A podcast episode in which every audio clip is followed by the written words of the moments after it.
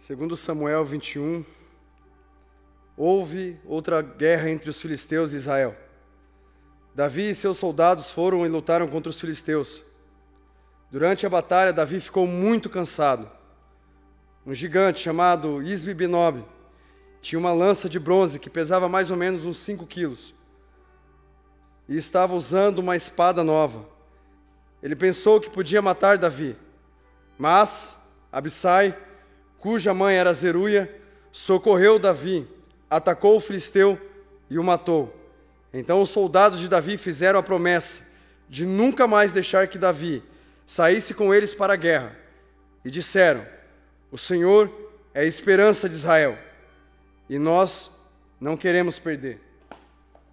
Eu queria falar sobre o cansaço. A Bíblia fala que isso aqui não era não era tipo uma guerra, era tipo mais uma, era tipo como se fosse, sei lá, a 50, 50, 50, sei lá que número de guerra já que eles lutavam contra os próprios filisteus. Era tipo São Paulo e Corinthians. E óbvio, quem sempre vencia? O São Paulo. É, era pra vocês ir da piada. Enfim, a Bíblia fala que Davi pegou todo o seu povo e foi para a guerra. Só que eis que um filisteu percebeu que Davi tinha cansado e resolveu atacar Davi.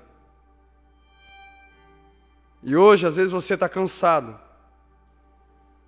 porque a tua guerra, a tua luta que você enfrenta diária, você já não aguenta mais. E algumas pessoas, e até o inferno inteiro, já percebeu que você está cansado e que mais um pouquinho você vai desistir de tudo que mais um pouco você vai se entregar, que mais um pouquinho só você vai se render a qualquer outra coisa que não é o Evangelho, que não é Cristo. Mas a Bíblia fala que no meio da luta surge um cara chamado Abissai. Entra no meio da guerra. Ele luta contra o filisteu e mata. Aí eu pergunto para você que está aqui, você que assiste: será que você tem entrado numa guerra por causa de alguém? Será que você tem entrado na guerra por causa da tua família?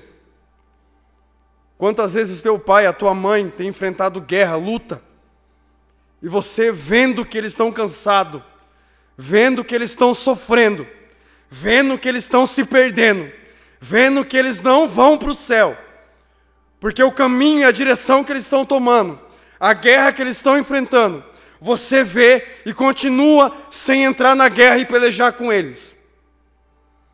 Até quando você vai ficar vendo, sendo simplesmente um espectador da guerra do teu amigo, da guerra da tua família, da guerra dos teus pais, e você não faz nada?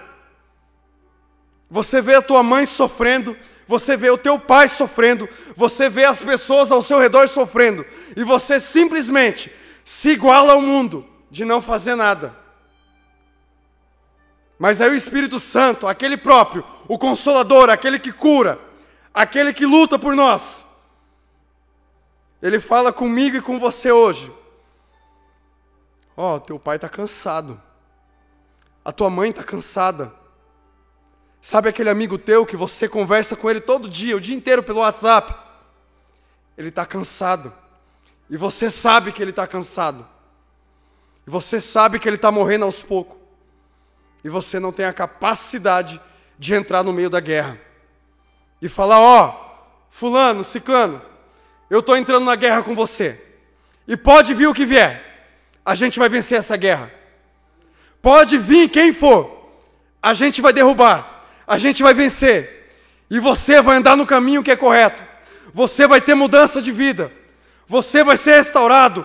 Você vai se levantar. Todo o peso que vem sobre você, ele vai cair por terra em nome de Jesus. Mas você não quer ser um abissai na vida de ninguém. Você vê as pessoas passando fome. Você vê as pessoas no semáforo. Você vê as pessoas não se rendendo ao Evangelho de Cristo. Você vê todo mundo fazendo tudo e de qualquer jeito. Você vê as pessoas cansadas, sobrecarregadas, frustradas, decepcionadas, querendo desistir e você não faz nada. Mas hoje Deus diz para você: seja Abissai na vida de alguém, levanta alguém, carregue alguém no colo, lute por ele, fale sobre o amor de Cristo para ele, mas seja um Abissai na vida de alguém hoje.